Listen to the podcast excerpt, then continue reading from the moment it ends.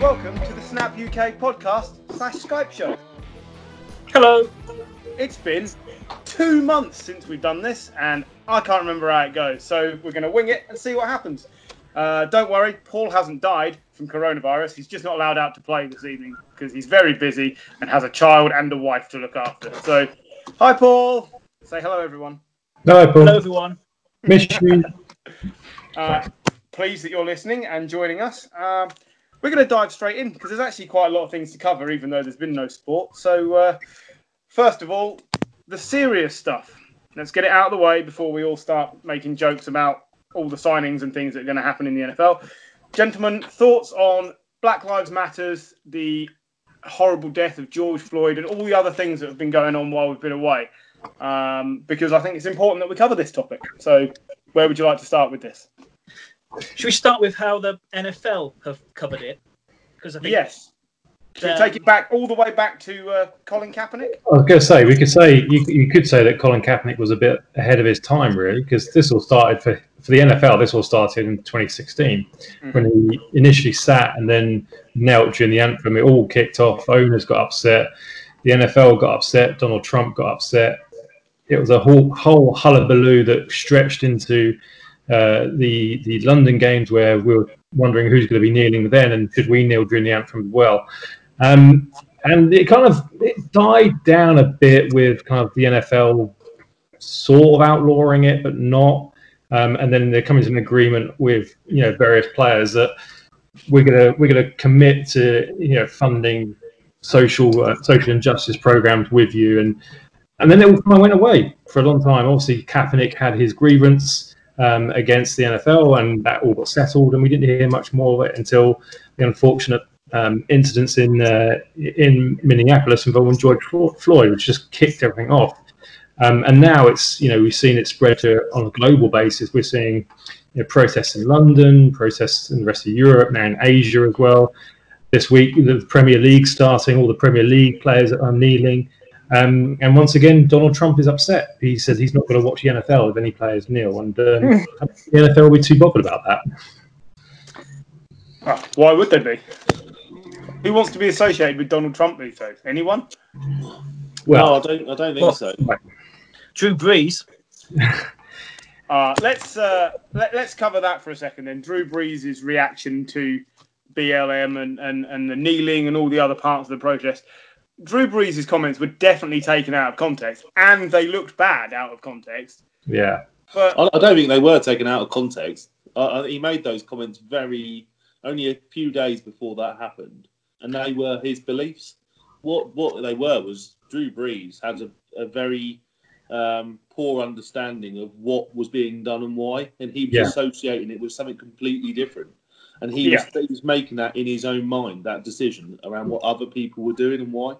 And Drew Brees got it completely wrong. And that's why he backtracked faster than I've seen him move in at least five years. Yeah, and, and that was the right thing to do. So, and, and in that circumstance, if you are found to have been wanting, for a lack of a better word, for the education of the situation, all you can do is retract and apologise. Well, um, Alvin Kamara said like the the black players in the dressing room went to him and told him why they were upset with what he said, and it's going. You know, it's going to be come up again and again. This it's the education of it, isn't it? It's, Yeah. That's what it is, and uh, um, you know, Drew Brees has other controversial opinions on other matters, um, which we could go into, but let's stick to the theme. Uh, but yeah, he, he has backtracked. Um, you know, he's not the only one. But I think that that's the thing. I think you look as as four white guys sat on a podcast. We're not qualified to really speak about this at all. You know, we're giving our opinions, but at the same time, I think we all understand that there is systemic racism throughout the Western world. Um, it does happen, and I think understanding that from a white person's view and understanding the fact that just because of the color of skin, we have a privilege which we really don't know about, but it's there that's a first step towards kind of understand like trying to get to at least a level a level playing field between black and whites and you know people have got to ha- be given the opportunity to change their minds and not you know be classed as a hypocrite for kind of changing their minds Yeah. we're taught in schools about um, kind of British history and the, on a very positive note about the kind of the British Empire and the role the British Empire had in, around the globe, and we covered three quarters of the globe, and isn't it great? And wasn't this a great nation? But what's never covered is how we got there, and it's off the back of slavery, quite frankly. And it's quite appalling when you go back and actually look at it. But from the Nazis before the Nazis, yeah, exactly. It, we're not taught that. So you know, it is education. It comes down to how history is taught. It needs to be taught on a level playing field, and absolutely it needs to be you know there needs to be every point of view that's taught from that we can we can remember history it doesn't mean we have to celebrate it but we can certainly remember it yeah i think that's the the really important thing is i think you know that balance between you know making sure we don't celebrate what we now regard as wrong that was seen yeah. as right at the time because we don't persecute every german going forward for the rest of eternity do we because we, we yeah. understand that that it you know it was a different generation it was a different time but we we understand what happened and we learn from it and that's why you know i've been to a into a concentration camp in prague and you know on the outskirts of prague and you know i've been and seen it and the reason why these things still stand is so that we can go and learn from them to under, and ensure they don't happen again that is why they leave things like those kind of places still stand. That's why they're not all bulldozed. You know, um, so it's really important, I think, that we do learn and I think keep the conversation going. I think that's the most important thing. I listened to a radio show the other day um, on my new very long journey, and um, and it was talking to a guy from America who was a musician who actually has you know spent time with you know with the Klan, changing. Um, just building relationships with people and actually not converting people, but people have left the Klan just through forming a friendship with this one this one black man. Hundreds of people have left, and it was just really interesting to hear him talk about. You know, he decided that it was part of his responsibility to change the society he lived in, and and and part of that was to to drive change through just trying to make connections with people. That was it. Yeah. And um, it was really powerful interview. But I think that is the key. You know, you have to keep the conversation going and learn from the past. The um, Patrick Mahomes and the other, other black players released a quite powerful video as well. Um, and um, uh, of course, the NFL then released a statement that basically went, "We were wrong," you know. So hopefully, it's not just yeah um, chatter. Uh, hopefully, it's the it's, is the start of you know uh, them actually you know doing more than lip service to this. You know? Yeah, I think although it, you know, not being funny, Roger Goodell got it so wrong as well. Yeah. And you know, there's been very little comeback so far. It'll be interesting to see how this continues and plays out as the NFL returns, because you know the way that Colin Kaepernick, Eric Reid were treated by the league was disgraceful. Um, you know, it, it, there's got to be some kind of retribution at some point for that. I think one of the, one of the things I'm waiting for, and to your point, John, I think it's a it was really important that you know some of those top top stars got involved in this. It wasn't, and yeah, Colin Kaepernick was a big star, but at that point he probably wasn't. You know, he was on, his way out, and you know Eric Reid's a safety. They, they never get the, the publicity. The publicity, but we've seen the NFL respond. We've seen the NFL players come out and make a very strong statement, and you know most of the players, you know, Drew Brees aside, seem to be behind the movement, which is great. And uh, there's a lot of white quarterbacks that have also come out and said uh, and been behind it, and the quarterback is the leader of the team. I'm speaking. What and we've even seen sorry, we've even seen coaches and some GM kind of talk about this in a very you know positive manner that they're getting behind it as a really powerful uh, statement from from the Colts GM Chris Ballard a couple of weeks back. What we haven't seen yet is any of the owners kind of front up, apart from kind of Jed York of the 49ers. We haven't seen kind of Jerry Jones speak. We haven't seen Robert Kraft speak or anyone really. And that, I think, that kind of worries me a little bit that a, you know, at the end of the day, the owners kind of the power behind the NFL above and above and beyond Roger Goodell. So I really want to see them come out and actually make a statement and say, look, we're going to back our players. Um, you remember kind of when the Texans, the, the arguments between the ownership there, McNair and DeAndre Hopkins, which never really sorted itself out. I think kind of the NFL needs to see the owners come up on the whole, kind of 30 odd, very rich old white guys come up and say, we're going to back the players as well. We're, we're, we're in this with you. I want to see Jerry Jones kind of come out and say, yeah, this is wrong. We're going to help do this. Because, you know, we, we talk about the Rooney rule. Well, the you know, hiring is actually comes to hiring of, of coaches and GMs and, and, kind of senior personnel um, staff comes down to the owners. So yeah, you can have all the rules you want in place, but the owners need to accept that you know times are changing. They need to help create a level playing field and give minorities that that opportunity to kind of make that step up. Do you, do you not think though the reason you've not really heard anything is because when you've got that much money and that much power, you don't care what anyone else thinks. You, you can change the Rooney Rule all you like, but until Jerry Jones, Robert Kraft, and 27 of the others actually have to move on, you're going to get very. This is why equality is limited in pace because once people are entrenched and have power and money, they don't have to change their opinion. And and we can have the conversation every day, and but, people at gra- grassroots can, but you can't ultimately change people at the top until it's their time to move on. Yeah, but the, the thing is, especially when it comes to the NFL, even if they do move on, they're only going to leave their club to their son, their daughter, or, or whoever it was. So it's never yeah. going to be any. It, they're never going to make an equal playing. I'm not saying they should suddenly give up and. no, no. What, what again is Stephen Jones. Stephen Jones is of a, a far different generation to Jerry Jones. So when Stephen Jones takes over, you would expect a shift in momentum or a change in position. Yeah. there's no reason why that can't happen now. We're not asking them to sell their sell sell the club. All, all I'm saying is come out, make a statement. Seventy percent of your of your playing staff are, are black. Yeah, you don't have a team without black players in the NFL. Quite frankly, um, so come out, back them, be be the you know be someone that people look up to, that genuinely look up to, and that players can kind of get along with and speak to. And they have got the power to do it. This, this is. Do you remember two or three years ago we were discussing whether or not players have to accept that they are role models, whether they like it or not. Yep. And now this is it's moved up to the owners. The owners are setting a precedent whether they like it or not. The thing is, they don't care.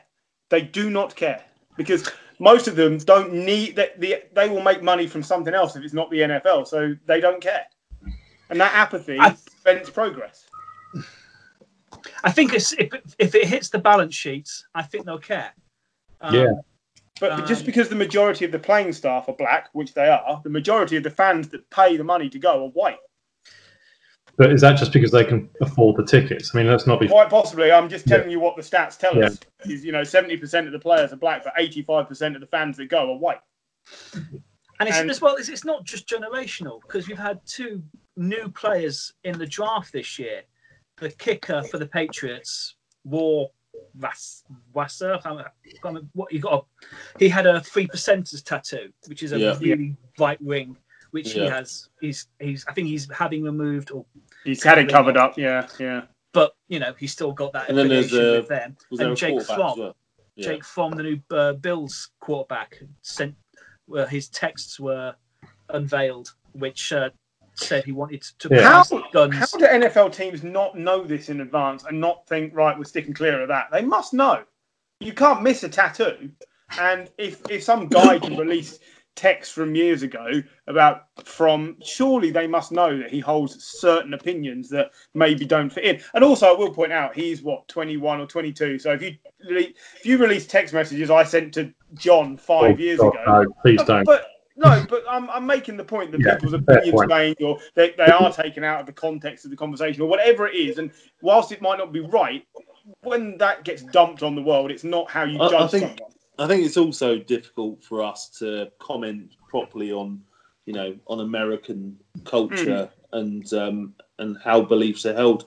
You know, so we know from what we learn around America.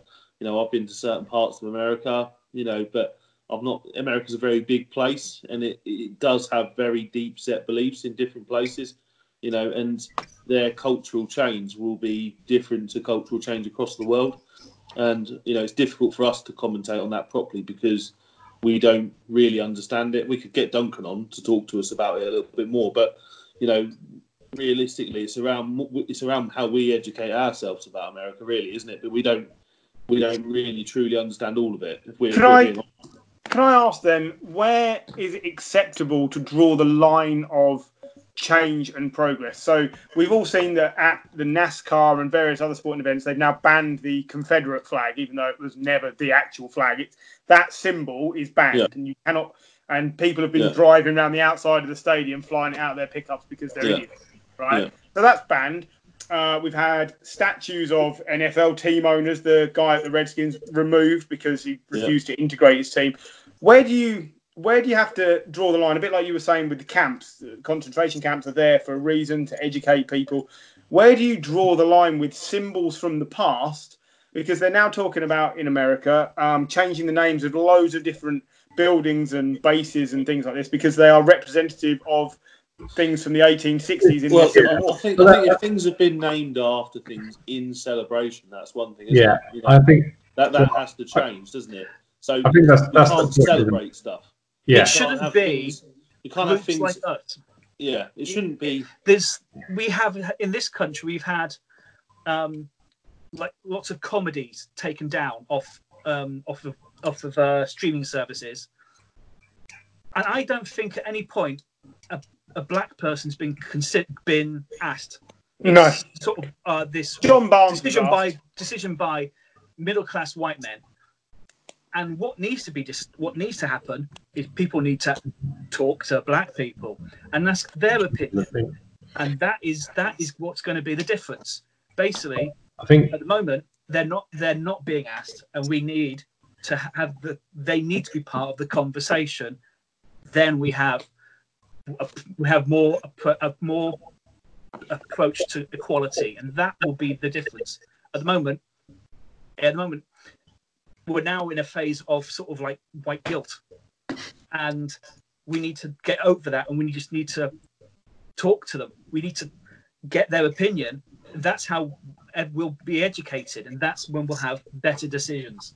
I think that's You're, a, a- you're asking for point. mass sensibility.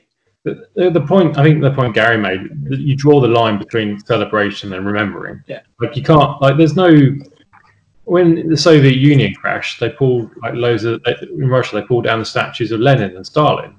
Although one that's just gone up in Germany for some Leninist uh, communist type party. Yeah, okay, so the spot- yeah, I'm just the- letting you know that.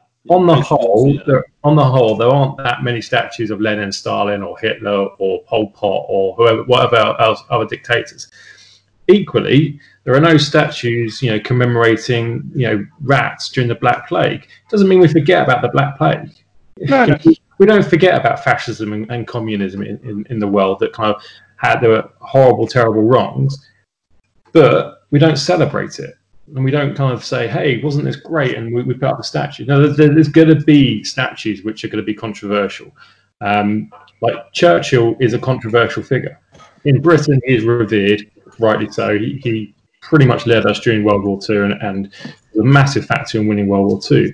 But if you speak to people in India or you speak to people in, in the Channel Islands, even they can't stand Churchill. Oliver Cromwell's another one. The Irish hate Cromwell. We revere him. So you, there has to be a balance there. Um, and it has to be, you know, respectful, but also to kind of John's point, you know, other minorities and, and black people should be con- consulted, and let's actually listen to them and not just pay lip service of, of consulting with them. Do-gooder white people are the worst. They're terrible. Right, Moving on. moving on because as much as we need to have the conversation, ah, it it breaks you a little bit inside. Let's talk about some news and things that have happened while uh, in the two months basically while we've been away. I'll throw something out, then you guys feel free to uh, join in. So, teams are talking about signing Antonio Brown. What's going on there? The Seahawks and the Ravens have both apparently had discussions about signing him. Is this more folly? Will he actually make it back? Really? Anyone? Someone will take a punt. You took a punt Yeah. on Josh Gordon. He, he's re-registered Yeah. as well, by the way. Yeah, Yeah. and Jo- but Josh Gordon has a uh, drug problem. dependency issue, whereas Antonio Brown is just bonkers. Just has issues. So, which one would you rather take a punt on Well, tomorrow? which one's I, got more upside? Well, I'd say they're reward. similar. I'd say they're similar. Josh Gordon did it for one season. I, I, if I'd got to pick one tomorrow, I'd take Josh Gordon because I think I'll take Antonio Brown's Antonio just Brown. I'd take Brown. he's just press coverage Man, I, wouldn't, I wouldn't take either. But No, I wouldn't, I'll be honest, I wouldn't take either. If either of those rocked up at the 49ers, I'd be pretty angry. Well, they might do because uh, Deebo's broken his foot and he's going to miss the first six games of the season. It's not going to happen. Well, you might need somebody. Uh, what's your wide receiver cupboard like at the moment? We've got Brandon Aiyuk. Brandon Aiyuk. Excellent. We've got Kendrick Bourne, we've got Richie James, we've got George Kittle, who's a tight end, but he's a pretty decent receiving option. Yeah. Um, and then there's another one. And what's the, the Trent? Someone Trent. What's his face? Gary, help me out here. Well, Terry you're asking me to talk about 49ers wide receivers. I gave you all I'm giving you. yeah. After- Sorry.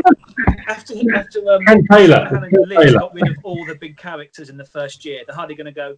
Well, Yeah. now we're on the precipice of something amazing. Let's bring in dickheads. Yeah, that's exactly the point. And right, you've got to be a special kind of coach. And I think actually Pete Carroll's probably one of the few coaches in the league who, who could handle someone like Antonio Brown. But why would you take the risk? I, I wouldn't. That's. Uh, I mean, because he's in a very difficult division. Yeah. yeah. I just, Maybe. If there- There's two teams in win now, isn't it? Really? Yes. Because Anna and have, have choked when it matters in the last couple of years, and a, a Brown would help. Well, when you consider that uh, Seattle's best wide receiver addition so far in the offseason was Phillip Dorsett, I suppose they perhaps do. yeah. Do they, they do they need an, uh, like another number one wide receiver? They got DK Metcalf. They've got um, Tyler Lockett. if Tyler Lockett's going to be fit for the year. Yeah. I mean, I don't know. I, DK Metcalf flattered to deceive a little bit because he started the season okay and then he just went off the boil. Yeah, I think he can still be very, very good, but they may need someone. He's basically To a take the tight pressure end off. Out wide, isn't he? Yeah. yeah, yeah, he is. But I don't know. Right. Yeah, I- uh, Yeah. Dak Prescott Yeah. finally signing with the Cowboys. Yeah. This is, uh, this is the right move for everybody. Oh, when did that happen? Well, no, he signed the franchise tag, hasn't he? Yeah. So he, he's, like, gonna- oh, yeah. he's going to gonna get say, paid oh, yeah.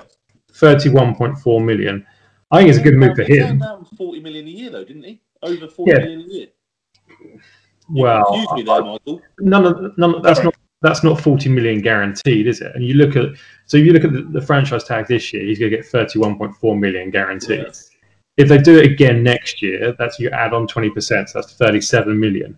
So that's like sixty-nine million over two years, guaranteed. So the Cowboys, it's at what point does it? At, at- how much money is it for Dak to not play year to year and ri- and take that risk? And I think the Cowboys are playing a bit of a dangerous game. If you've got, and this is a, you know, Dak Prescott's a good quarterback, but he's not. He's never kind of lit the world hasn't he? You've got Andy Dalton there, who isn't as good as Dak Prescott, but you could invest that 31 million and bring in Jadeveon Clowney and maybe a, another a stronger cornerback into into the team. Play with Andy Dalton with all those weapons around him and a really good offensive line. You could probably do something for that. So we'll see what happens. But Jadeveon is going to be cheap, isn't he? They reckon nobody wants him. Well, exactly. So you, like I said, save they could save themselves thirty-one point four million with that franchise tag. Bring in him. Bring in maybe another cornerback or a safety. Um, and you, I mean, they've already got a championship-winning offense. I think boost the defense, and that's a that's a really really good team. It's it's given Dak Prescott the cards to get the deal he wants, but also it is helping um, Dallas because I mean they could have been paying Dak forty million rather than thirty-one. So if the, if you do want to, you know, Jamal Adams is now available. If you do want to go for Jamal Adams, you now have nine million that you can throw that way. yeah. Do you not think though that Dak is only worth that sort of money to the Cowboys? He wouldn't get that anywhere else. I don't know. I think that market's moved. You look at Goff, Garoppolo. I think. But that just look at him. He does't. He's not a top. Look at his stats. Seven Don't or look eight at producer. Don't look at him on the field. Look at the stats. Didn't he have Stats of what the the agent is putting in front of him, saying, "Well, this all says I'm a top ten quarterback, and I've been for the last three years." and he had the second most passing yards last year, didn't he? Behind Yeah, yeah. He's put up some numbers, but in terms of winning, basically this year is is going to tell whether or not he's actually been held back by the coaching there, or whether Yeah. he's So reached your his ceiling. Mate, And, and my concern is he's reached his ceiling anyway. It's not just the coaching. Well, maybe that's the point. Maybe that's where the Cowboys are going. They're saying, right, we've got a new coach. we like you, Dak, but we want to have we want to make sure that you work with this new coach in a new scheme, um, and it works out well. Given everything that's going on, though, it doesn't bode well, does it? Because like he, you know, as good as Zoom or Skype calls are, you can't really have a decent meeting. They can't get out there and play with play the new playbook and kind of really test it and see what happens. So he's not going to have the best of starts to, to what is quite a complicated new scheme. At least with Dak, if you're a cowboy, you you're playing behind the best O line in the league, and um, you know that is Yeah. going to help your stats. You know, if you if you put if you plonk Dak at the Jets or Dolphins, you know he's. But then that'd be the same for everyone. But yeah, Do- it does help his stats that he is in Dallas. Do you know, not think though that the worst thing that could happen this year is for Dak to get injured, miss a game. Andy Dalton comes in, throws four touchdowns, and they realise that for half the money they can have the same sort of player. Well, that'd be the Andy worst. Dalton is more or less the same sort of player. Yeah, that, that's what I That's why he's there, isn't he? Yeah, But but it's a big it's a big thing for Dak if you don't have the security of a long term contract there, and you're playing on the, it's easy to get rid of you. And I think that's a gamble because he can't honestly look at Andy Dalton and think, yeah, I'm ten times better than Andy Dalton. on the, does. on the flip side, would the Cowboys fans accept that? Like, really? I mean, I I completely agree with you. I think Andy Dalton could do a job there with that offensive line and all those weapons. But is the average Cowboy fan really going to be that excited about seeing Andy Dalton? They'll be excited if they can win in the postseason, which Dak has not got near to doing either. Neither, So- neither Dalton, to be fair. Yeah, No, no, well, that's- it's, that's it's true. difficult to do that when you when you're like only getting a seven and nine record every season. Well, then we shall see what they uh, what they achieve. I just think it's a They should they should absolutely rip Dangerous. up that division this year. they should do, yeah.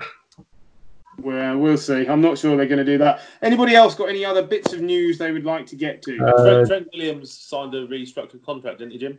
He did, yeah. He He's now 49 for, well, at least another, I think, three years.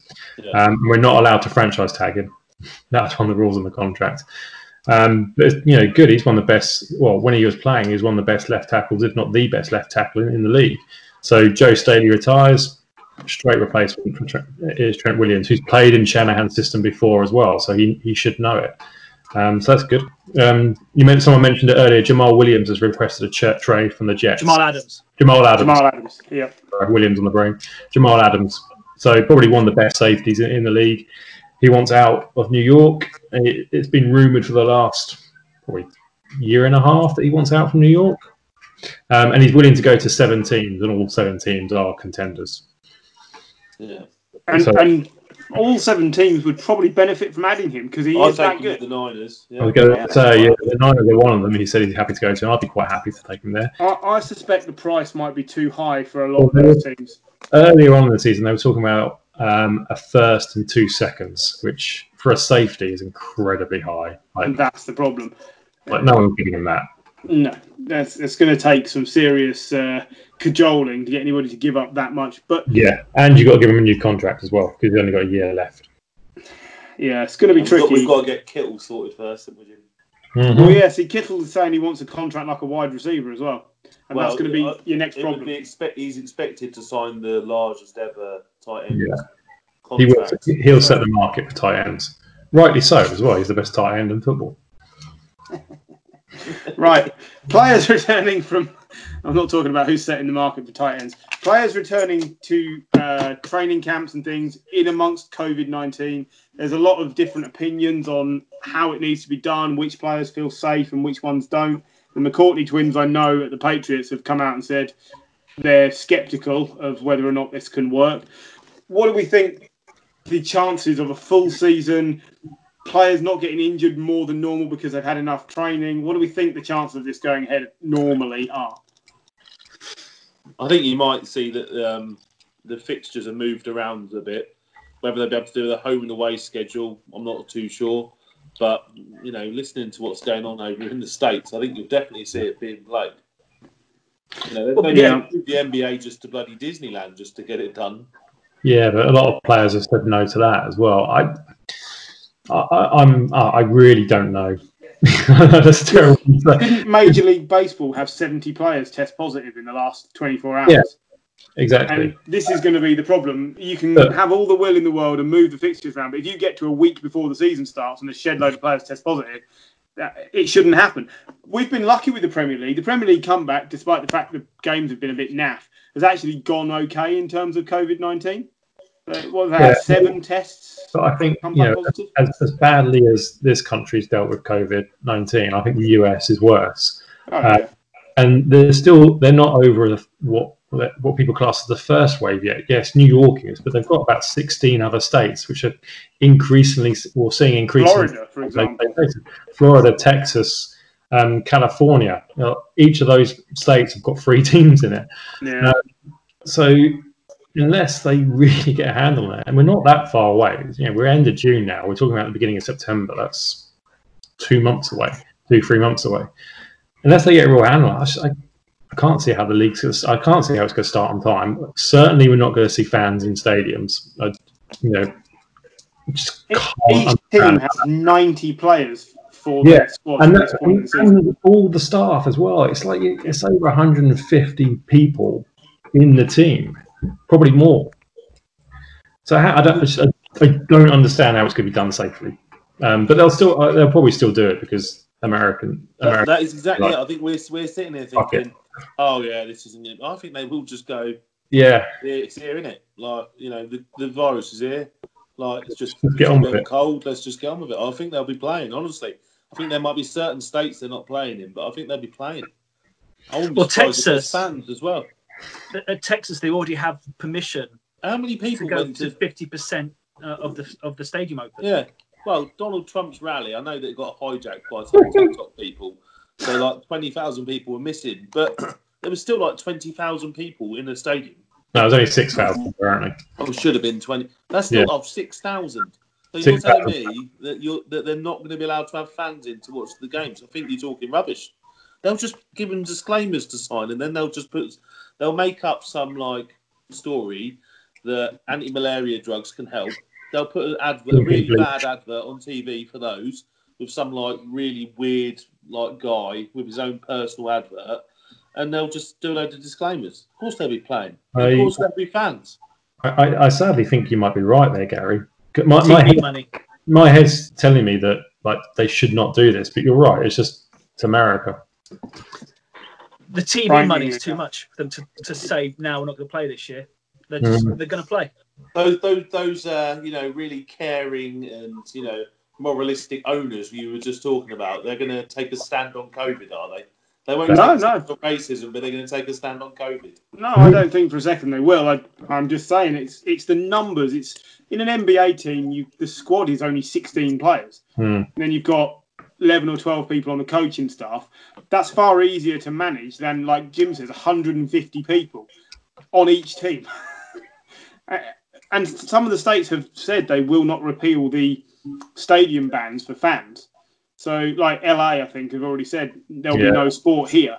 So then that comes into confrontation, and They'll this is what go uh, Vegas. baseball's having a problem with the The- same the thing. Vegas- Everybody's confronting each other. the vegas mayor was trying to get people back in she just didn't even care No. like right at the start of it Yeah, I remember that. She was a bit of a But blue. this, Like, Vegas is open. vegas Yeah. is open they will play somewhere i guarantee you Yeah, I think you're probably right, but it's a conversation that needs to be kept going because one, if one person dies, one player dies, then it'll be absolute chaos. And I'm not saying that's likely. I'm just saying that applies to all sports. Well, that's what I mean- the I mean- NBA players are saying. We are in the minority groups that are worst affected, and yet you want us to all get together in one place and play these games. and there's um, these players are athletes. Their bodies are running at the red line all the time. Well, Like not at the yours? moment, but, but no, uh, completely off, opposite opposite end. But you know, once the season has started, if they aren't careful, they will catch this because they are more susceptible to disease. Like Novak Djokovic today. Well, yeah, you know, w- what an idiot. But Yeah. um, you know you know he's an anti anti-vax guy as well yeah, he is So massively. he, anti- he won't even he won't even get a vaccine if there's a vaccine. But he'll quite drinks happily have special six people in watch four thousand people in watching the tennis. That is Yeah. a special kind of special. That is. He is. It's, it's bad when you- you're there going, well, I agree with Nick Kyrgios. um, okay, moving on from COVID because we've all had enough of that as well. Um, Yep. Anybody surprised that Cam Newton still is unsigned and floating around in the No. in the atmosphere? Not He's just waiting, and he. Do Yeah. we think he plays first week of the season? No, No. No. first week. Waiting No, me neither, isn't but it, it seems to be a thing. Um, while we're covering that, and back to what we started with as well, there's so much conversation about whether Kaepernick will come back, and we've banned it for the last two years on here. Can we say, even if he was right, which he was, he's still not coming back to play in the NFL? It's been five years. I, I think, think it- someone might sign him. I, I think he'll get on a team. He'll be rubbish. I don't think Doesn't he'll matter. play. Good. I can't be he'll- rubbish. He can't be as bad as Peterson or any of the Steelers backups. Like, surely. Yeah, but he's had five years, no games. Yeah, but he's still fit. He's kept himself fit. He had, So a, he had, most of the backups. he had a just, Most it's the just, it's just just stand on the throw and catch. We talked about this before. I think, I think if, if they've got if you if you're a team with their with the right system, it's worth bringing him in. Like if you're you know, the Ravens um, with Lamar Jackson, I know they've got RG three, so it kind of rules them out. Fucking if you're the Texans with Deshaun Watson, who gets injured a lot behind a terrible offensive line, That's what I was going to say. The Texans make sense. Or, or, or even the Seahawks behind Russell Wilson. Yeah. It's a similar. Yeah, well, I- I agree with you. him in, didn't they? Or they were going to bring him in for a workout, weren't they? a yeah, ago? And Pete Carroll's already been talking about Kaepernick. I would not be surprised at all. Char- No, You yeah, know, You could have Antonio Brown and Kaepernick rock up at the Seahawks. good lord. Um, Anthony Lynn, Anthony Lynn at the Chargers has been making lots of positive noise about bringing him in as well. They've got Tyrod Taylor and, and Justin Herbert. They, they've got nothing. Like, like, Yeah, that's what they've got. basically, They've got absolutely nothing. nothing. have they? You know, Herbert, you don't really want to put him in this year, do you? No, don't know what. But Yeah, you don't really want Tyrod. I know, Griff, you quite like Tyrod, don't you? I think he's a serviceable player, but I wouldn't want him as my starter. But I think he's good enough. As, as backups go, he's probably one of the best three or four in the league. yeah, and then Tyrod or Kaepernick? Right now, Tyrod. right now, sorry. But then on, on the And, flip and, side, and you've with got a team that can't sell tickets, would you say Tyrod or Kaepernick? Kaepernick. Yeah. So that's the problem. no fans. trying to sell tickets, He's gonna be- fans. He will be a media scrum, Yeah. and teams don't like that. Doesn't matter why, they just don't like it. But the Chargers have got no fans. That's true. They'll, they'll, they'll get fans, especially in the LA. Like if, if he's suddenly rocked up on the LA in, on on the Chargers team, I reckon they'll actually get fans. Anyway, the other the other uh, teams that might sign him are the ones with absolutely no depth at, at quarterback. And I, I look specifically at the Steelers. Like Big Ben's coming off of, of an injury. Is he fit? Is he going to stay fit? We saw last year. Apparently, he's the fittest they've And seen in years. Yeah, well, that's not saying much, is it? um, and then and then Griff, your your, your Pats. Yeah, we could do with a, a decent backup. Absolutely. You could do a Backup, different. yeah. Decent start. You've only got backups. Stidham, Stidham will start. Stidham will play. That's, Yeah, what, I- that's what I- they're going to go with. I, I believe Bidden will start, but like then it's hot. Is it? He's, no, you haven't got Hoyer. Is he still there? It's Hoyer. Hoyer, yeah, they signed him back, didn't they? Yeah, Yeah, it's- right, they did. It's been so I think they, they genuinely seem to believe he is a 16 game starter. Yeah, and maybe he is. But And, and do how awesome, uh, you will have to admit how awesome Belichick is if we win 10 games with Stidham. I mean, it's it's a pretty much nailed on that Belichick is going to the Hall of Fame and is probably one of the top three head coaches of all time. Like we, we I think we can all agree that. Yeah. So, but yeah, I mean, I think he'd be desperate to win a championship without Brady. If he gets double figures on a team with Stidham and no tight end, then he'll have done phenomenal things. I don't. I think it's eight and eight season at best, but it's do. They obviously have some faith in him. I don't know. I only saw him throw two passes last year, and one of those was picked off. So I'm not exactly thrilled, but Did anyone see the uh, picture of Gronk in his new Bucs uniform, which And Yeah. As well. that he'd basically been doing lots of drugs whilst he was in WWE, yeah, they, they allegedly. it was very upsetting to see the two of them in their Bucs uniforms. It's the first time it really hit home, but you know. Well, Brady needs to be careful because the uh, the older generation are more susceptible to COVID, and you know Florida is really is wide open. So uh, be careful. Be careful. it's Tom. very, very true. Uh, any other news we'd like to get to? No, I'm gonna. I'm going to say that's a no. Everybody's uh, everybody's drawing a blank. What would you like to do first? Would you Oh, like I've your? got one more thing. I've got one more thing. Go on. Kyle Shanahan signed a new contract. Oh yeah, you want to talk about New that? six-year contract for Kyle Shanahan, so I'm really happy about that. Gary probably isn't. Um, um, I wait. You know, you remember three, four years ago, he signed a six-year contract, and then he signed. Then John Lynch obviously got his six-year contract. I wouldn't be surprised if over the next week, couple of weeks, John Lynch also gets extended because I think they're they proved to be a good team. They've turned that roster around, and you know they nearly won a Super Bowl. Ah, That's that. Teams, that, nearly win Super Bowls. Yeah. I've heard about them. uh, what would you like next? Would you like your Don Shula quiz or straight into boom or bust? What would you like to do first? To the quiz. Good Do the quiz. Let's get it out of the way so Gary can wake up again. Right. Because I I was up suspect there's going early. to I was up early. because I suspect there's going to be some hardcore cheating because people confessed in advance. we're going to do question and answer straight after each other. We're not going to leave you to look it up. So that's, that's what we're going to go with. To be fair, you gave us a heads up and told us to read up on John on Don Shula. so Yeah, I didn't say have the Wikipedia page open at your disposal. Anyway, ready? Ten Yeah. questions. Don Shula. Don. The, the reason for this being Don Shula passed away aged 90 uh, and is the most winningest coach in NFL history and the greatest coach, regardless of what you think of Belichick, who may or may not overtake him at some point. Don Shula pretty much did everything and, and is the bar, if you like. Uh, so I think So- that's a, certainly put him in the top ten, but yeah, he's there. He he sets the bar for, for what's to be expected. Right. Question one. Which team first employed Don Shula in the NFL as defensive backfield coach in 1960? Browns. No. The John? Baltimore Colts. No. John Farrow. Wait, wait, wait. No, hang on. It was the cut. It was um. That's too late. You've had No, no, it was Detroit. But also, he was drafted by the Browns in 1951. In the That's ninth. not what I That asked. true. Don't, don't go don't go giving away You answers. said in the other questions. NFL. That was his first job in the NFL. Uh, first employed as a defensive backfield coach. You didn't listen to all of the questions. You don't have to dive in. I'll come to you. It's fine. All right. Nobody got that one right. Who was it anyway? Detroit. It was Detroit Lions, yes, Yeah. 1960. How many wins does Bill Belichick need in order to catch Don Shula's winning record? John, 64. Gary, looking it um, up frantically. Look at his face.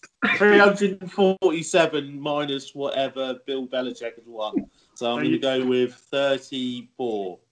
Jim, 28. sorry, it was 43. I'm closest, yeah? Yeah, you were closest, but no That's points. a point. I'm afraid it's not. Warmer.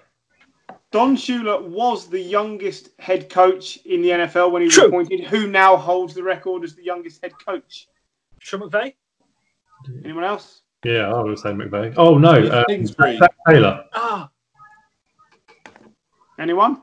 Zac Taylor. I Cliff believe it's Sean Kingsbury. McVay. Still. Or McVay. Oh, it was still Sean McVay. It was still Sean McVay. Don't be led into These, these questions are not about Don Shula. No, they're not. Well, no, because you all sat there and went, "Yeah, we've got Wikipedia," I open, didn't. so I rewrote the quiz. Sod ya. I thought it'd be Uh, hilarious he- to come last. In Super Bowl three, Shula lost and was defeated by which Jets quarterback? John, Namath. Jim, Namath. Gary. Point for Namath. everybody. Made it nice and easy. Good. good I've seen stuff. that on America's Game. Okay, here's another one that you should all get. What feat did Don Shula's Dolphins achieve in 1972? Gary, Perfect season. 17 John. And 0. Perfect season. Yeah. Jim, Perfect season. thank you. Did you did you give me the added detail of 17 and 0? Well done. I did, yeah. I like that. Uh, They, okay, we beat, they beat the Redskins as well. we're going with 14-7. Jim fir- we're going with Jim first on this one uh, Yeah. for no reason other than I can. In which year did Don Shula draft Dan Marino? Uh, 1983. John, Yeah, 83. Gary, 1983 with pick number 27. It was 1983. Famous Well year. done. Number 27 as well. It, well done, extra detail. Well done. I like that. Living in the past, excellent stuff. What Did you know that, name? What name did Don Shula give to Bill Belichick? John. Bill, Jim. it was at, it was at the christening. Uh, Emperor Palpatine. Gary. Um, Bill Winnercheck. Oh, you're so close. It was Bill Belichick. Oh, He called him in an interview, which I quite like. that's close. Uh, I knew it would be something like that. Play You, you did very Yeah. well to get that, but no, he does. He does not have respect for Bill Belichick at all, and said that his team's won with dignity and fairness, Yeah. unlike the Patriots. cheat. Yeah, Yeah. well, that- that's fine. oh, I think Gary may have given the answer to this one earlier, but that's fine. How many total victories, regular and postseason, did Don Shula achieve? Gary, 347. Jim, Three four seven. and John. Three four seven, but it was three two eight in the uh, regular, Regular in the season. It was, but it, three, four, seven. Well done, everyone. That's the one fact I knew. John, coming to you first on this one. How many Super Bowls did he lose? Three. Gary, Um, he won four, didn't he? So I think two. Jim. He won two and lost four. He did lose four, and he did win Ah, two. I, I knew he'd been in six. You fucked that Uh, up, John. Don Shula played in 73 NFL games for Cleveland, Baltimore, and Washington. How many interceptions did he rack up in their backfield? Gary. Stop looking it up. Three. John. Five. Jim. Um, Nineteen. 21. Very close, but he was actually very good. I just presumed he was shit. no, he was he was actually very good. I thought it was one of 21 little trick questions, you know. Uh, by my reckoning, Jim won that uh, with a score of three. But I got three. oh, I definitely got. Sorry, I- I Jim. added Jim won that with a score of four. I apologise. He got the Super Bowls. Did he lose? So four, four to Jim. Everybody else got three. I got another little factoid which impressed me in Go uh, in in I got the Sean 1953. McVay one. So you didn't get some of the other ones. Well, perhaps Yeah, my game. scorekeeping is awful. I'll let loser. Jim have it. I don't. I don't All want right. to win. How, how many years? How many games in a row did he beat the Bills? How many games in a row? Yeah. Just one. They only played one. So, you know. Sixteen. I don't know. He Twelve. beat them twenty in twenty consecutive games from 1970 to 1979. God. Oh, wow. No wonder he's That not is a great. He stat. played one team. In uh, in 1953, he was traded from the Browns to the Colts in a 15-player trade. What? Yeah. Yeah. Wow. Nuts. That wasn't too painful considering I had to rewrite that before we started. I do quite like Bill Belichick. We should have named the podcast after that. Right. So we can now move on from our quiz. Hope everybody else enjoyed that. To a little bit of boom or bust. So uh, I asked everybody to search through their their sort of memory banks and their opinion banks and come up with a, a player on each team uh, in a particular division that they feel will be boom or bust. Or if you think the team in general will go that way, feel free to do it as you choose. Um, we're starting with the AFC because it's alphabetical. Uh, and we will start in the AFC East. Oh, tits. Yeah, that's you. So, in any order you like with the teams, uh, and just tell us whether you've gone boom or bust, Oh, or you want to go are we both. frozen? Or... No, No. Nope. we're good. Just you. Just you. We're all good. You look panicked. Um, should we John. start with the Bills? Why not? Wherever you like. What do you think? Uh, I'm, I think they're going to boo.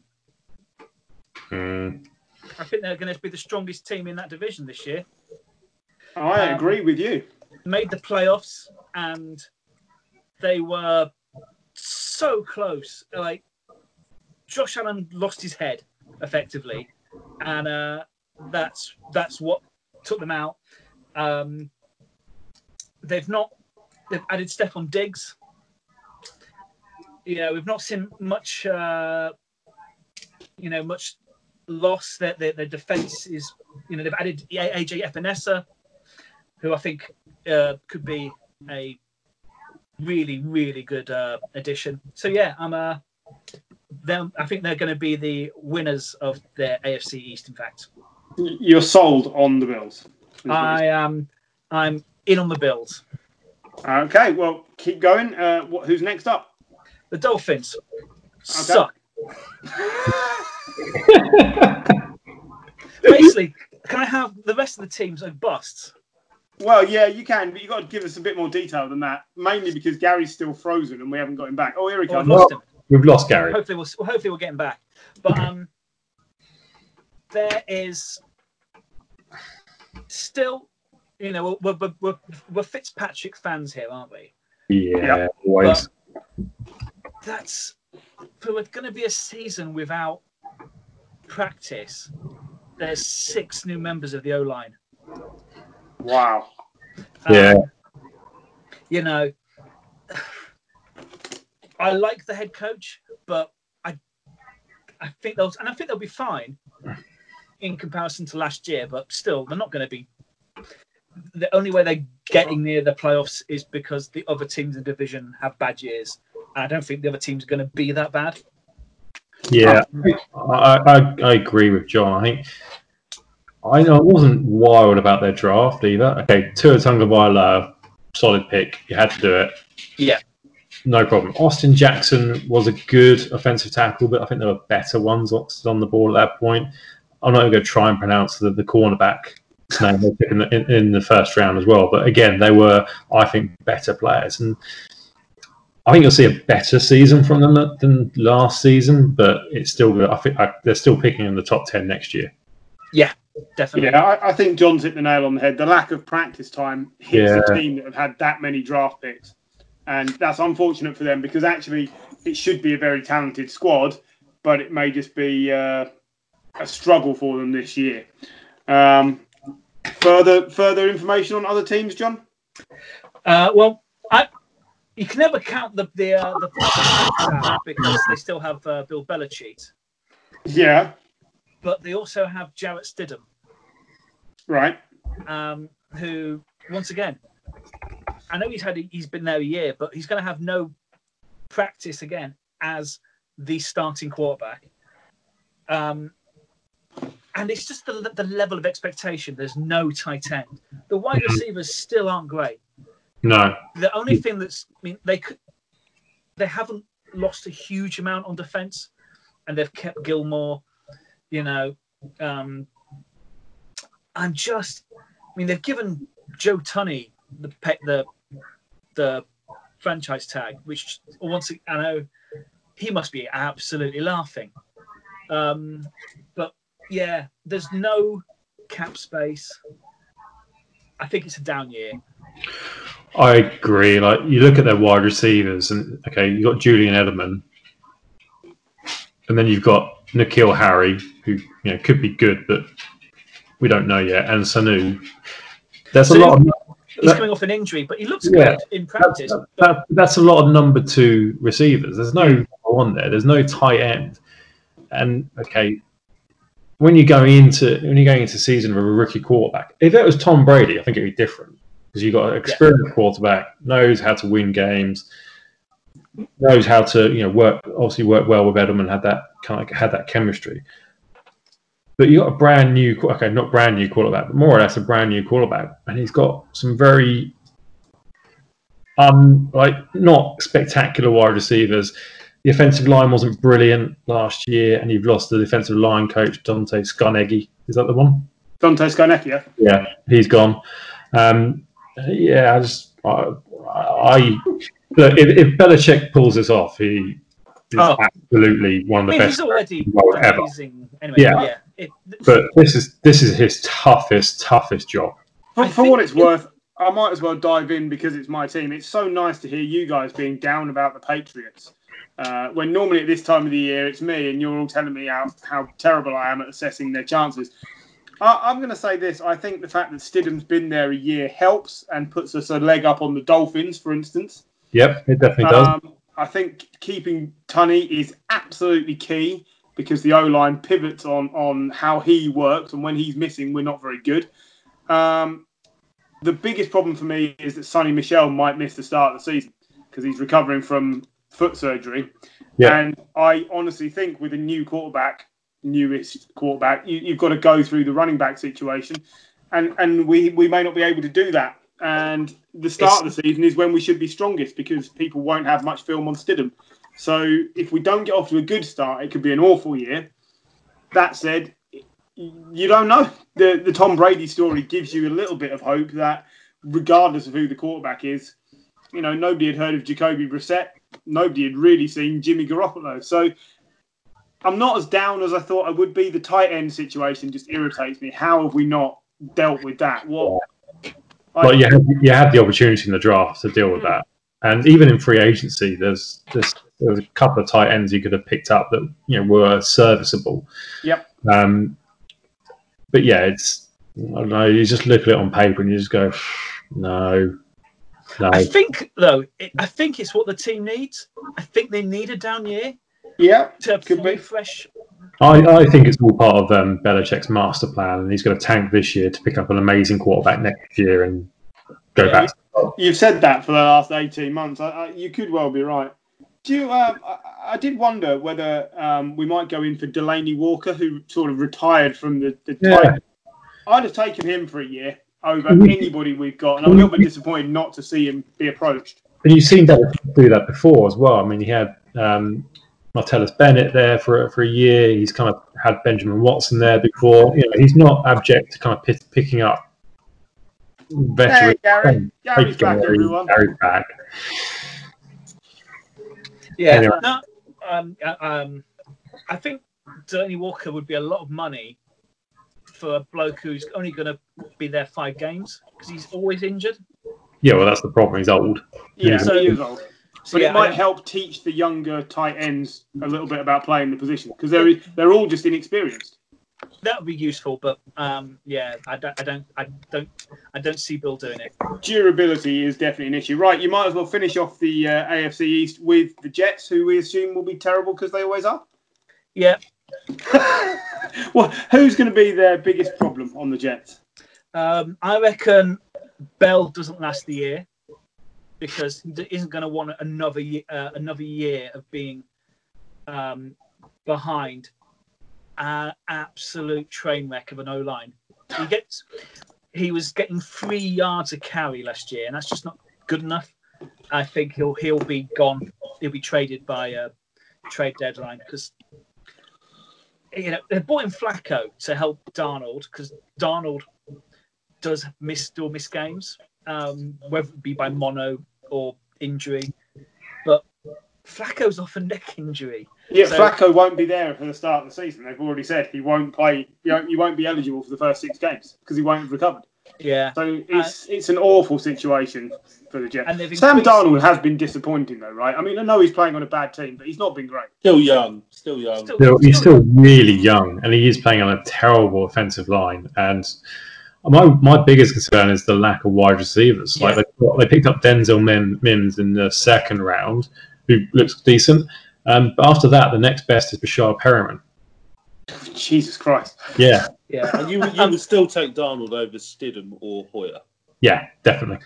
And once again, a lack of practice for, and once again, uh, a load of new wide receivers who aren't elite coming into quite a complicated scheme.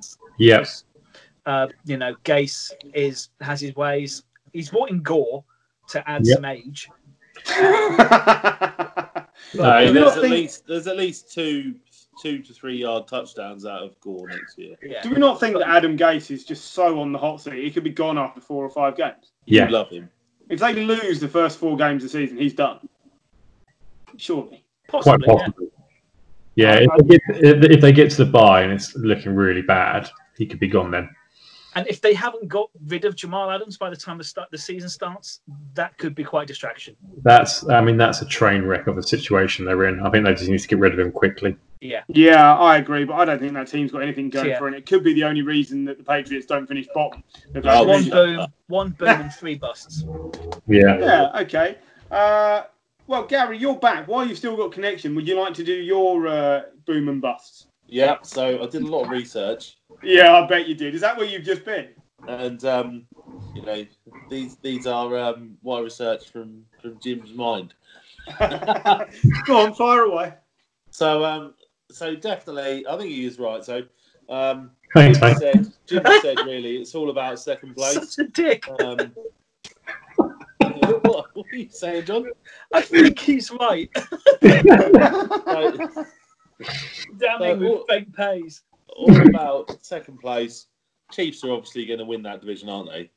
Um, as long as Mahomes stays fit. Um, obviously, he is after a new contract now, isn't he? Well, they should be. He's got two more years, isn't he? This year and next year. But they'll Yeah. tie him down this year, won't they? So it's whether the media get hold of that and start turning that into a bit of an issue. I think. I mean, I think if you think about the inflation that we see with, with quarterbacks as well in in contract salaries, they'd be better off tying them down now to a contract. Like it'll be cheaper to do it now than it would be in three years' time. Um, and I know they're under salary cap issues, but they- they've got to move heaven and earth to keep Mahomes. They can't let him get to a franchise tag situation. No, I think you know they've got to try and work some magic and negotiate with some big players there, haven't they? The Chiefs. Yeah. You know, and I think wide receiver and running back is going to be the area where they choose to move on, like after every couple of years, to try and keep that wage down, and that's what they should do. They can try and keep the lines together with Mahomes, then you know that's going to be the best way to do it, isn't it? Yeah, and they got. I mean, they've now got a rookie running back in, in Clyde Edwards Helaire, who they took in the first round, who's meant to be pretty decent. Um, so that I think, and it, yeah, the the system that Andy Reid plays means that you can kind of slot running backs in as as when you as when you need to. I don't think it matters it about what quality they are. So if he's decent, then that, that's a decent opportunity for them. And what's Hardman on a second year contract now as well? Mecole Hardman is he on second year or third year? Yeah, no, this this will be this will be his second year. Yeah, so Second you've year, got so- him. You got him for another at least another two years. That's what I mean. So I think they've got. I think you know, in terms of players that, that are going to be important this year, I think it'll be really important for him this year because they will have to look at some of their more veteran players and think about how they do move on.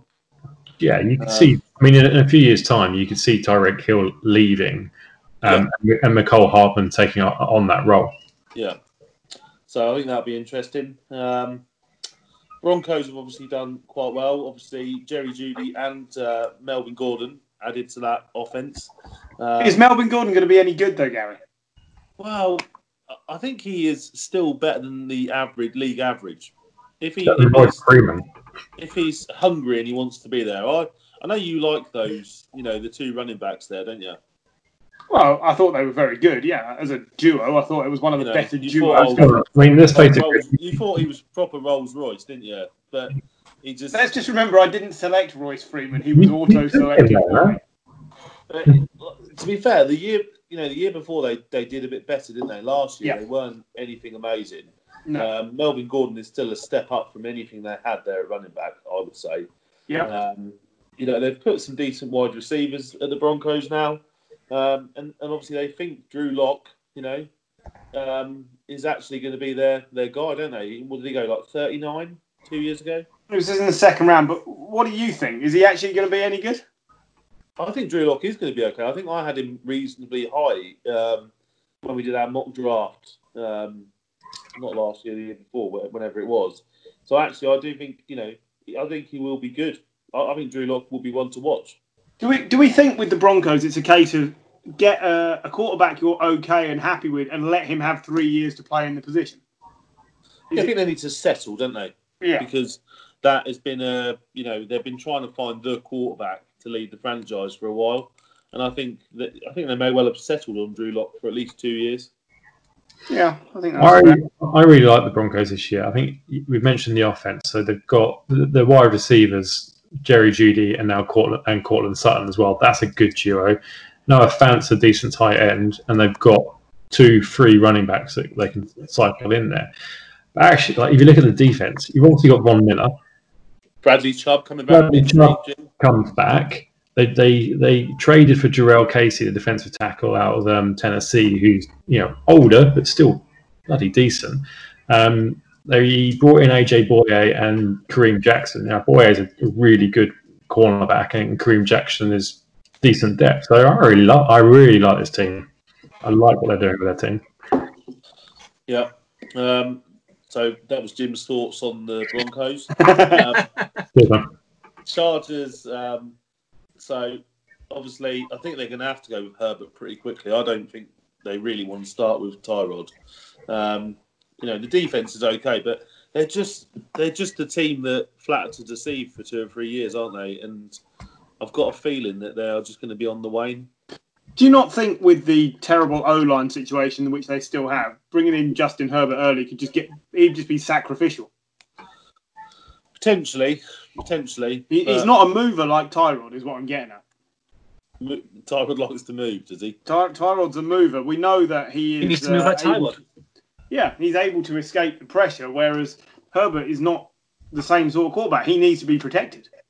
Yeah, I, you know, I don't think Herbert will start the first game of the season. Don't get me wrong. I, I think Herbert's a good pick. I think Herbert will be a solid quarterback if he's given the right environment to prosper in. Um, but yeah, What, just- New England. can't really. There's just not very much going for the Chargers, is there? Do, do we all think that they're going to finish bottom of this division this year?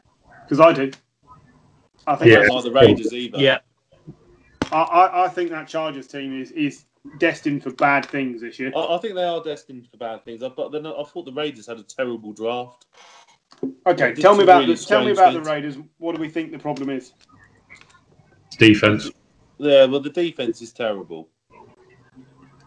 You right there, Jim? You look a bit confused. Sorry, I was uh, no, I was literally just looking at the the, the Raiders Just roster. put up his I just board. searched Raiders roster just to have a look through it, and I didn't know they'd signed Jason Witten. yeah. Yeah, yeah, When did that happen? yeah, it did happen. Yeah, Well, it's there educational. That that, that, that kind of I, I think I think Derek Carr's the better quarterback, but I don't think Jon Gruden agrees with me. No. Um, so I think that's a problem because that means he thinks Mariota um, or um, is it Peterman? Nate Peterman. so he, he thinks one of those might be a better quarterback than Derek Carr, which I don't really agree with. I still think if Carr ended up at the Patriots, you'd be a very happy man. Oh, I'd take Uh, him tomorrow. I, I think they took the wrong wide receiver, who's now um, injured his leg after helping his friend move. Jim, do you want to elaborate on that story? Because I That's think you, you know I a know. more than me. It, seemed, it seemed a really weird thing that he was helping a friend move and, and injured his leg. Um, and the, the some reporters were a little bit suspect that that's what really happened. Yeah, I bet they were. Sounds Yeah. made up, doesn't? Yeah. Yeah, yeah, so I don't think you know.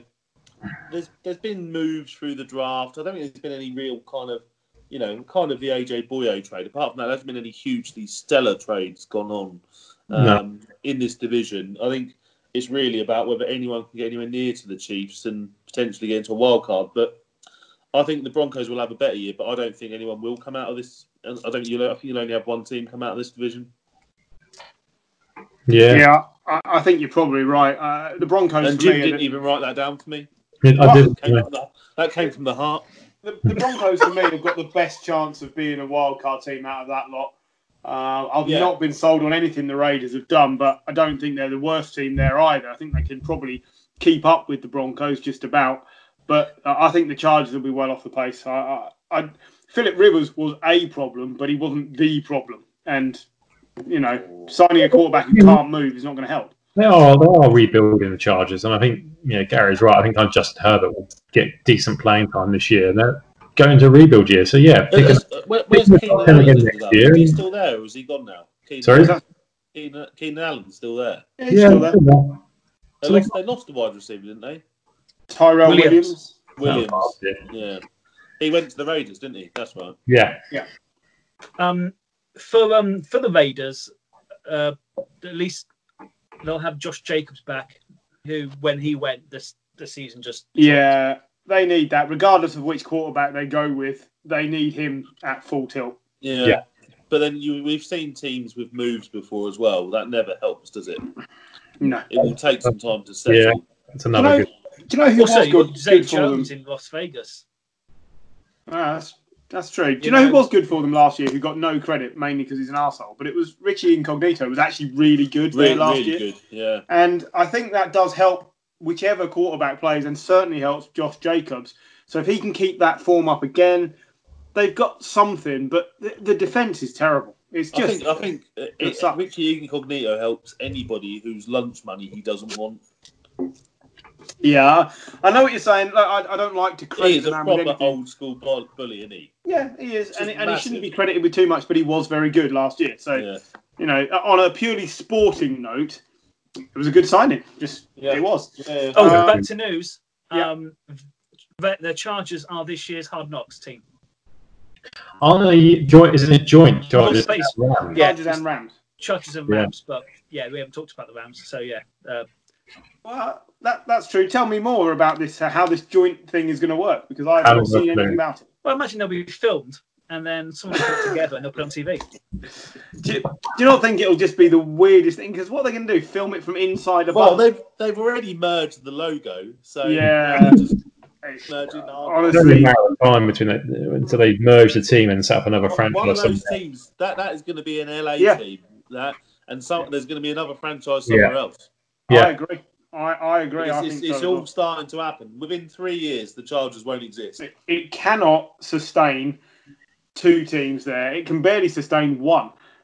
I think you might find that San Diego gets its team back because they desperately want their team back, and I, I- that might So well a happen. team, a, a city of such sporting history, it's, it's bizarre they don't have a team. Yeah, I, I think that they might be able to persuade the Do you NFL reckon they, do you reckon they go back to the Superchargers? I hope so. I hope so. that they should just just for the Let's make song. hear that song again. Uh, Jim, you must have had the North. I did have the North, and uh, much like Gary's AFC West, I, I also think this is a battle as to who comes second because I think the Ravens are going to win this division.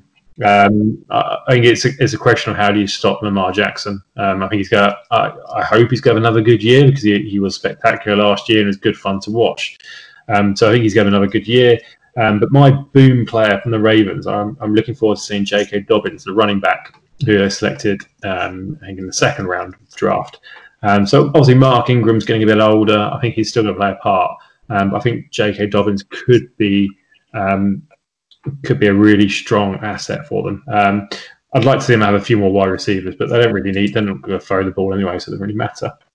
Um, Bengals are picking in the top ten again next year. I think Joe Burrow will be fine. Um, really like Tee Higgins, the wide receiver they picked up. Um, but this is this is a roster that's rebuilding. Um, Zac Taylor needs experience. The quarterback needs experience. The offensive line is going to be pretty much all new players, um, or at least kind of very inexperienced players. Jonah Williams, a, first round pick from last year, comes back. So, you know, they, they've essentially got two first rounders who, who are going to be starting the year. So, yeah, they're picking top five, maybe top 10 if they're lucky.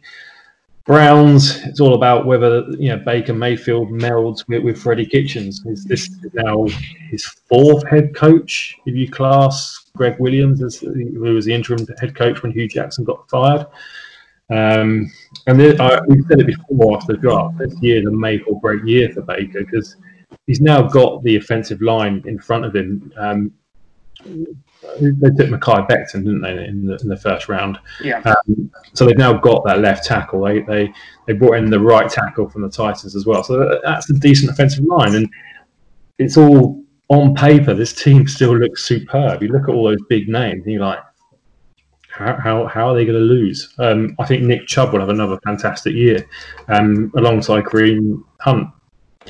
Austin name. Hooper.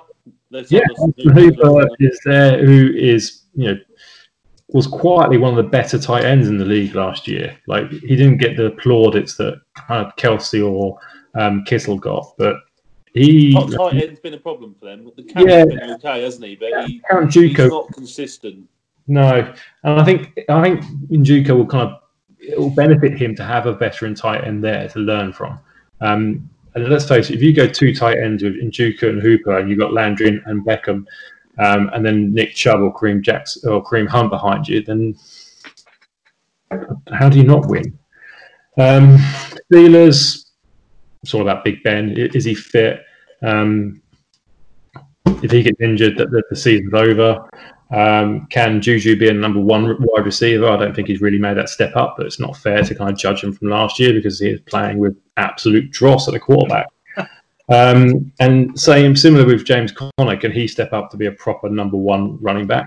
He had, he had brilliant the year before last, but last year he was again pretty average at best, and, and that defense needs to needs to carry on what they're doing last year. So yeah, that's that's the AFC North. All right. Well, thank you. Uh, who do Concise. you think is who do you think is finishing bottom of that that division? Who's definitely bottom?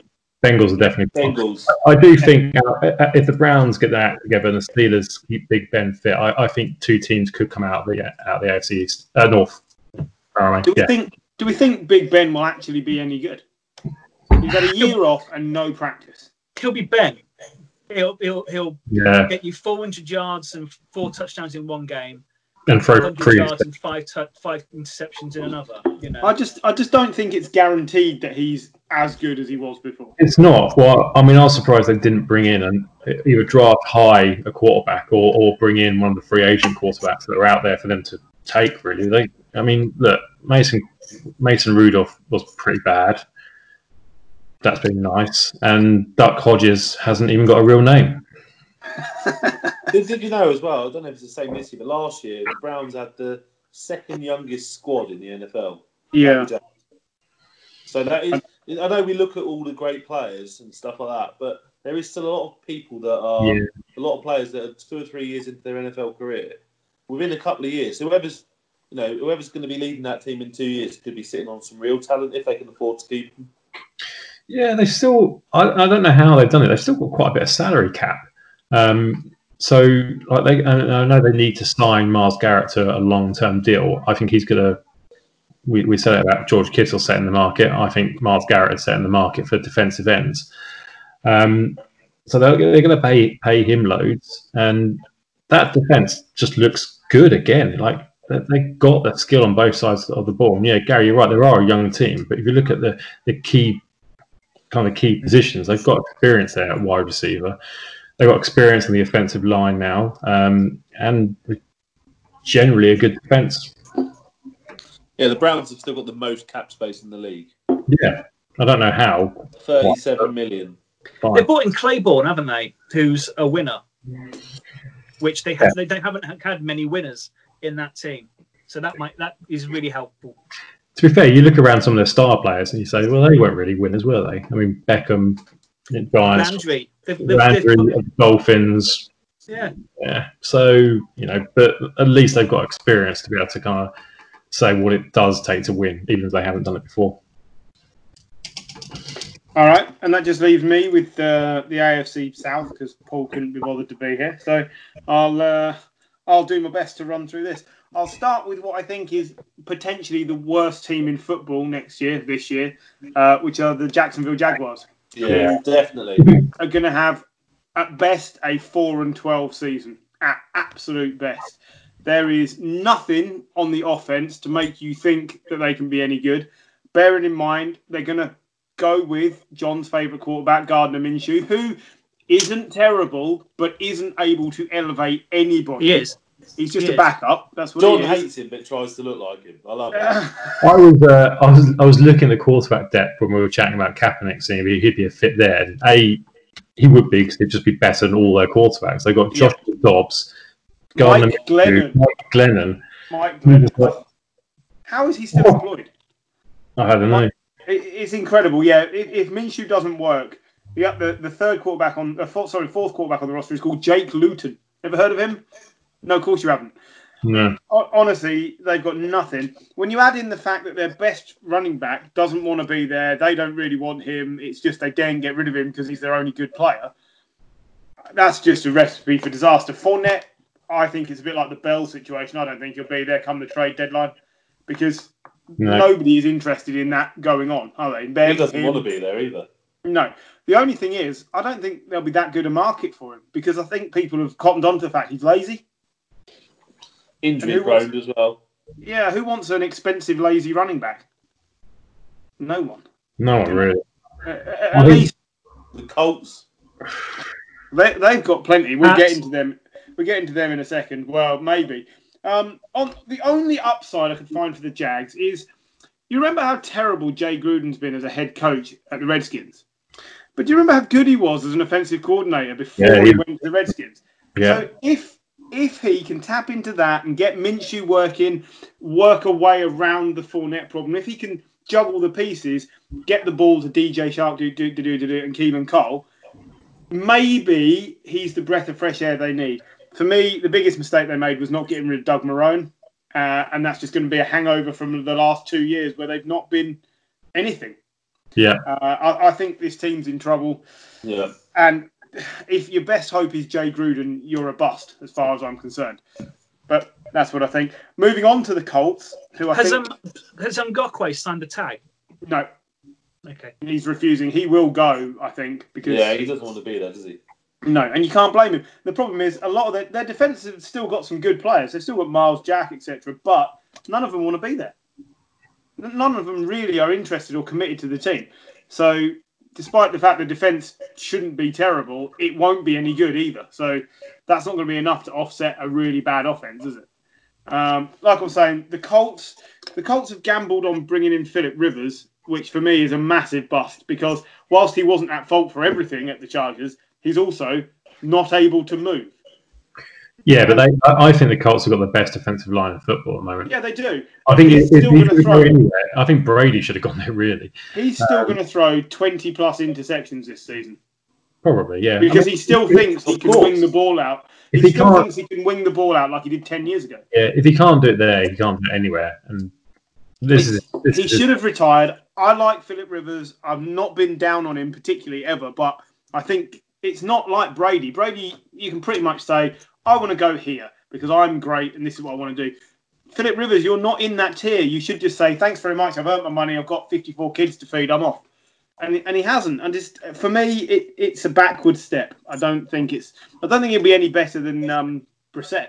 if we're if, if we're all wrong about Philip Rivers and he does turn out to be amazing or at least serviceable, really love this Colt squad. Yeah. So on the on the upside, the signing of DeForest Buckner Yeah. is brilliant for them. Like the pressure that he's going to let them put on is going to be amazing. So the defense will be excellent, I think, this year. And also on the offense, Philip Rivers likes to play with uh, the tight end. This could be a real boom season for Jack Doyle again. I love Yeah. that, that I managed to get there. there. I think Um, Jack Doyle could be the key offensive piece because if he and Rivers can get something going, fit, yeah, well, that's it. But if those those two can form some sort of relationship, then you, you can see them taking big chunks out of the yardage, just the two of them.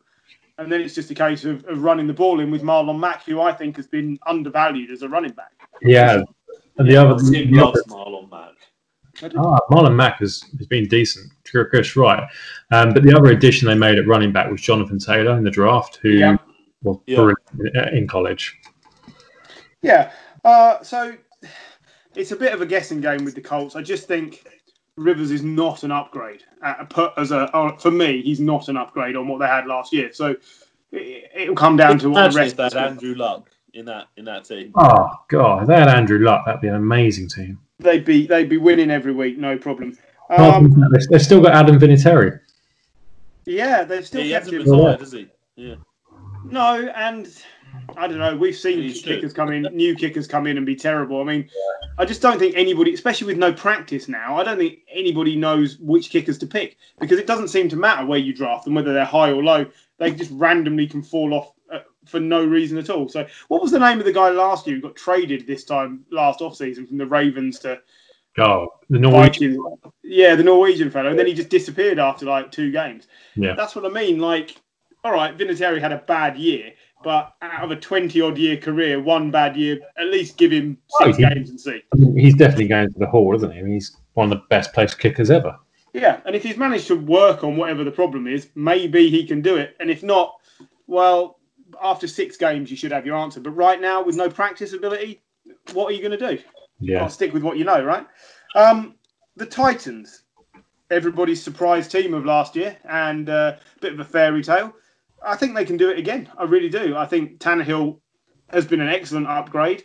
Uh, Derrick Henry will be really good again because I don't think they wore him out. I don't think they overplayed him. He was just really good when they used him. And uh, He wasn't John, great in the playoffs, though, was he? no, no, but I think the team was inexperienced in the playoffs and didn't really get the best out of themselves as a whole. And I also think Jonnu Smith will be a big upgrade as a regular contributor every week over the will he play, won't he play, who's going to be at tight end last year was a bit of a mismatch depending on what they were doing. So, yeah, for me, Tannehill, Smith, and Henry on the offense makes this a really viable team. Mhm. Uh, their biggest bust of last year was Adam Humphries. Remember how much teams Yeah. were willing to give up for him? I think they will give him one more year to show, and I think he will still be a bust because I don't think he has Tannehill's trust, and I don't think the coaching staff know what to do with him. I'm kind of surprised they haven't tried to move on from him.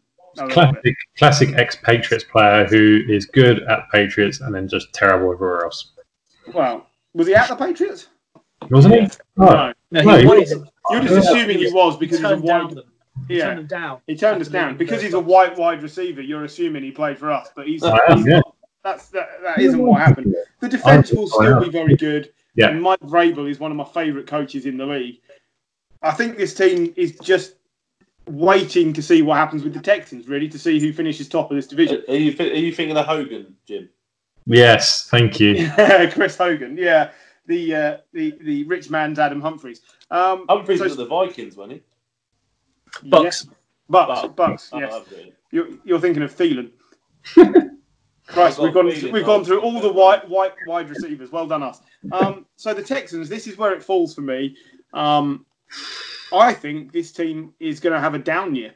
Yeah, I I, completely I agree. think I think getting rid of DeAndre Hopkins is going to seal Bill O'Brien's fate, and he will be out of this team at some point in the season. Because if they finish anything worse than nine and seven, then he's done. Because you cannot justify getting rid of DeAndre Hopkins.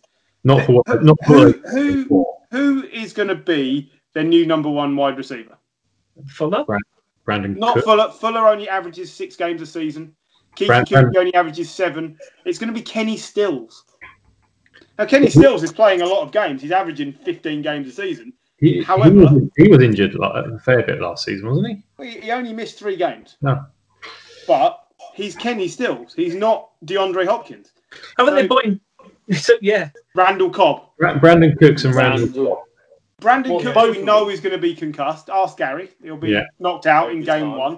He And, still and Randall Cobb is, is not the player he was five years ago because who is? yeah, You cannot tell me that they have supplanted DeAndre Hopkins. Randall Cobb hasn't been the player he was five years ago for the last four years. No, no, well, absolutely. I agree. So I think on the offensive side of the ball, Joe, you know who did they bring in at running back? David Johnson. David Johnson. Will he be any good? No, No, he will not. So offensive line's always been their problem. They brought in Laremy Tunsil, and that's one piece, and it helped, but it But they- but they haven't done anything else with it. Loss, yeah. no, They gave away all their they gave away all their trade capital to get Laremy Tunsil, and then gave away a bit more to get David Johnson. You're like, Yeah. well, they but they let Carlos Hyde go, and he had a really good season. yeah, So it's Duke Johnson and David Johnson. That's it. There's going to be nothing there on offense. Watson's going to be asked to do it all on his own, and I think he's an injury candidate this year because I think he'll be overplaying. He's going to try and keep up with Lamar and Mahomes, and I think he's just going to get crumbled. And when that happens, the backup quarterback is AJ McCarron. Not, no, it's not. It's Colin Kaepernick. Well, or or it's Colin Kaepernick, in which case maybe they win one more game than AJ McCarron would. But it's it's not good. I really want to see Kenny Stills come good, but I just don't see how he's big enough to fill the, the gap that they've left. Bill O'Brien's let this team down for me, and I think the Titans win the division. who finishes bottom? Jaguars. Oh, by a mile probably. They're, I they're think going to the be Colts awful. win that division. You think the Colts win that division? You, Yeah. You're going to be cheering for Philip Rivers this year. No, not cheering. I just think, despite Philip Rivers, I think they win the division. They- They have the best squad by a mile, but I'm just not sold on on Rivers. But yeah, the Jags will finish bottom. They're going to be the worst team in football, Hmm. which isn't unusual for them. So uh, they're going to be very poor. Well, they've not. I don't think they've had the number one pick very often. They've always been. They've been kind of top five a fair a fair bit, but I don't know. Maybe they get the number one pick and they can take either Trevor Lawrence or Justin Fields. Yeah, and that's what they need to do. But they need so much more. Keep several teams here have got coaches that have gone past their their best, and and the Texans and the Jags are two of them. Doug, Yeah. Doug Marrone should have gone, and Bill O'Brien. His winning record is is not bad. It's .65 or whatever. But do you ever feel like they're going to win a playoff game? ever. I think I think they, they've wasted Deshaun Watson's rookie contract. They could have built around him. Whilst and they've they've wasted, wasted DeAndre what? Hopkins Yeah. and JJ Watt. JJ Watt. yeah, exactly. And I think that that that, that Cloudy, ship has now merciless. failed. He's been. This is his seventh year in charge, and they don't look like threatening for a championship game. No, it's not a good squad. Like, I mean, there, there, like I said, there were one or two players who stand out. Watson, JJ Watt, and yeah, Laremy Tunsil's a good player, but there's there's not a lot else, is there? Not really. I just going through their roster, and it's like Bradley Roby, yeah, all right, Mm. average. Um, you know, and I, I struggle. Vernon Hargreaves is another average player at best. yeah. The rest of them, Darren Fells a tight end has like one game in ten where he's decent. Yeah. Do you remember Um, how bad their um, secondary and back the backfield was against Yeah. the Chiefs? Yeah. When they took the they, were- they were miles out ahead and they just Mahomes just threw the ball over them yeah, and they've done nothing. No, no. I, I, I just think this team could could struggle. I, I think Titans and Colts they're going to push it, and the other two are going to be behind this year. And it's a shame for Watson. Watson's one of my favourite players to watch. but Yeah. He's lumbered with a, a poor coach or, or, or a coach who can't get on with his team. he's a good coach. He's he's a bad general manager. Yes. Yeah.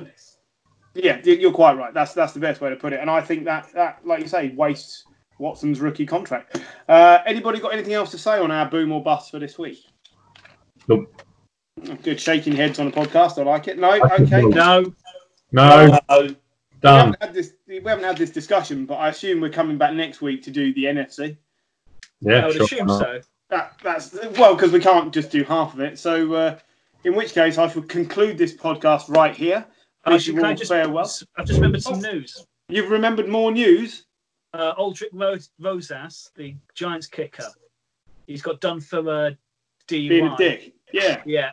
So uh, the rumours are now they're going to looking at Gostkowski to replace him. oh, really? That'd be a great signing. And, It uh, shouldn't even be a rumor. Hang on, expatriates going to the team where they've hired the Patriots special teams coordinator. Yep. Done deal. Yeah. Yeah. I think if that's right. I mean, didn't Rosas end up being like walking drunk up the, the hard shoulder of the of the road? He was like wandering about in his t-shirt and pants or something. As, Like- as drink drive offences go, it's a it's a bad one. no, it's not as good as the Welsh rugby union team who they got stopped driving a golf buggy down the M M6 or something, or the M4, Really? didn't they? Remember that? hey, sometimes these things happen. I was uh, listening to a podcast the other day where they were talking about a coup that was supposed to be happening in an island off the African coast, but the guys who were going to stage it got drunk on the plane on the way there and left their guns Yeah. in the airport. That's true. I was, Yeah. like, I was like, oh, well done, guys. Well done, you. So, so there you go. We- We're not all uh, we're not all as daft as them. But I shall bid everyone farewell and uh, speak to you next week. Goodbye, everybody. Bye bye. You're right.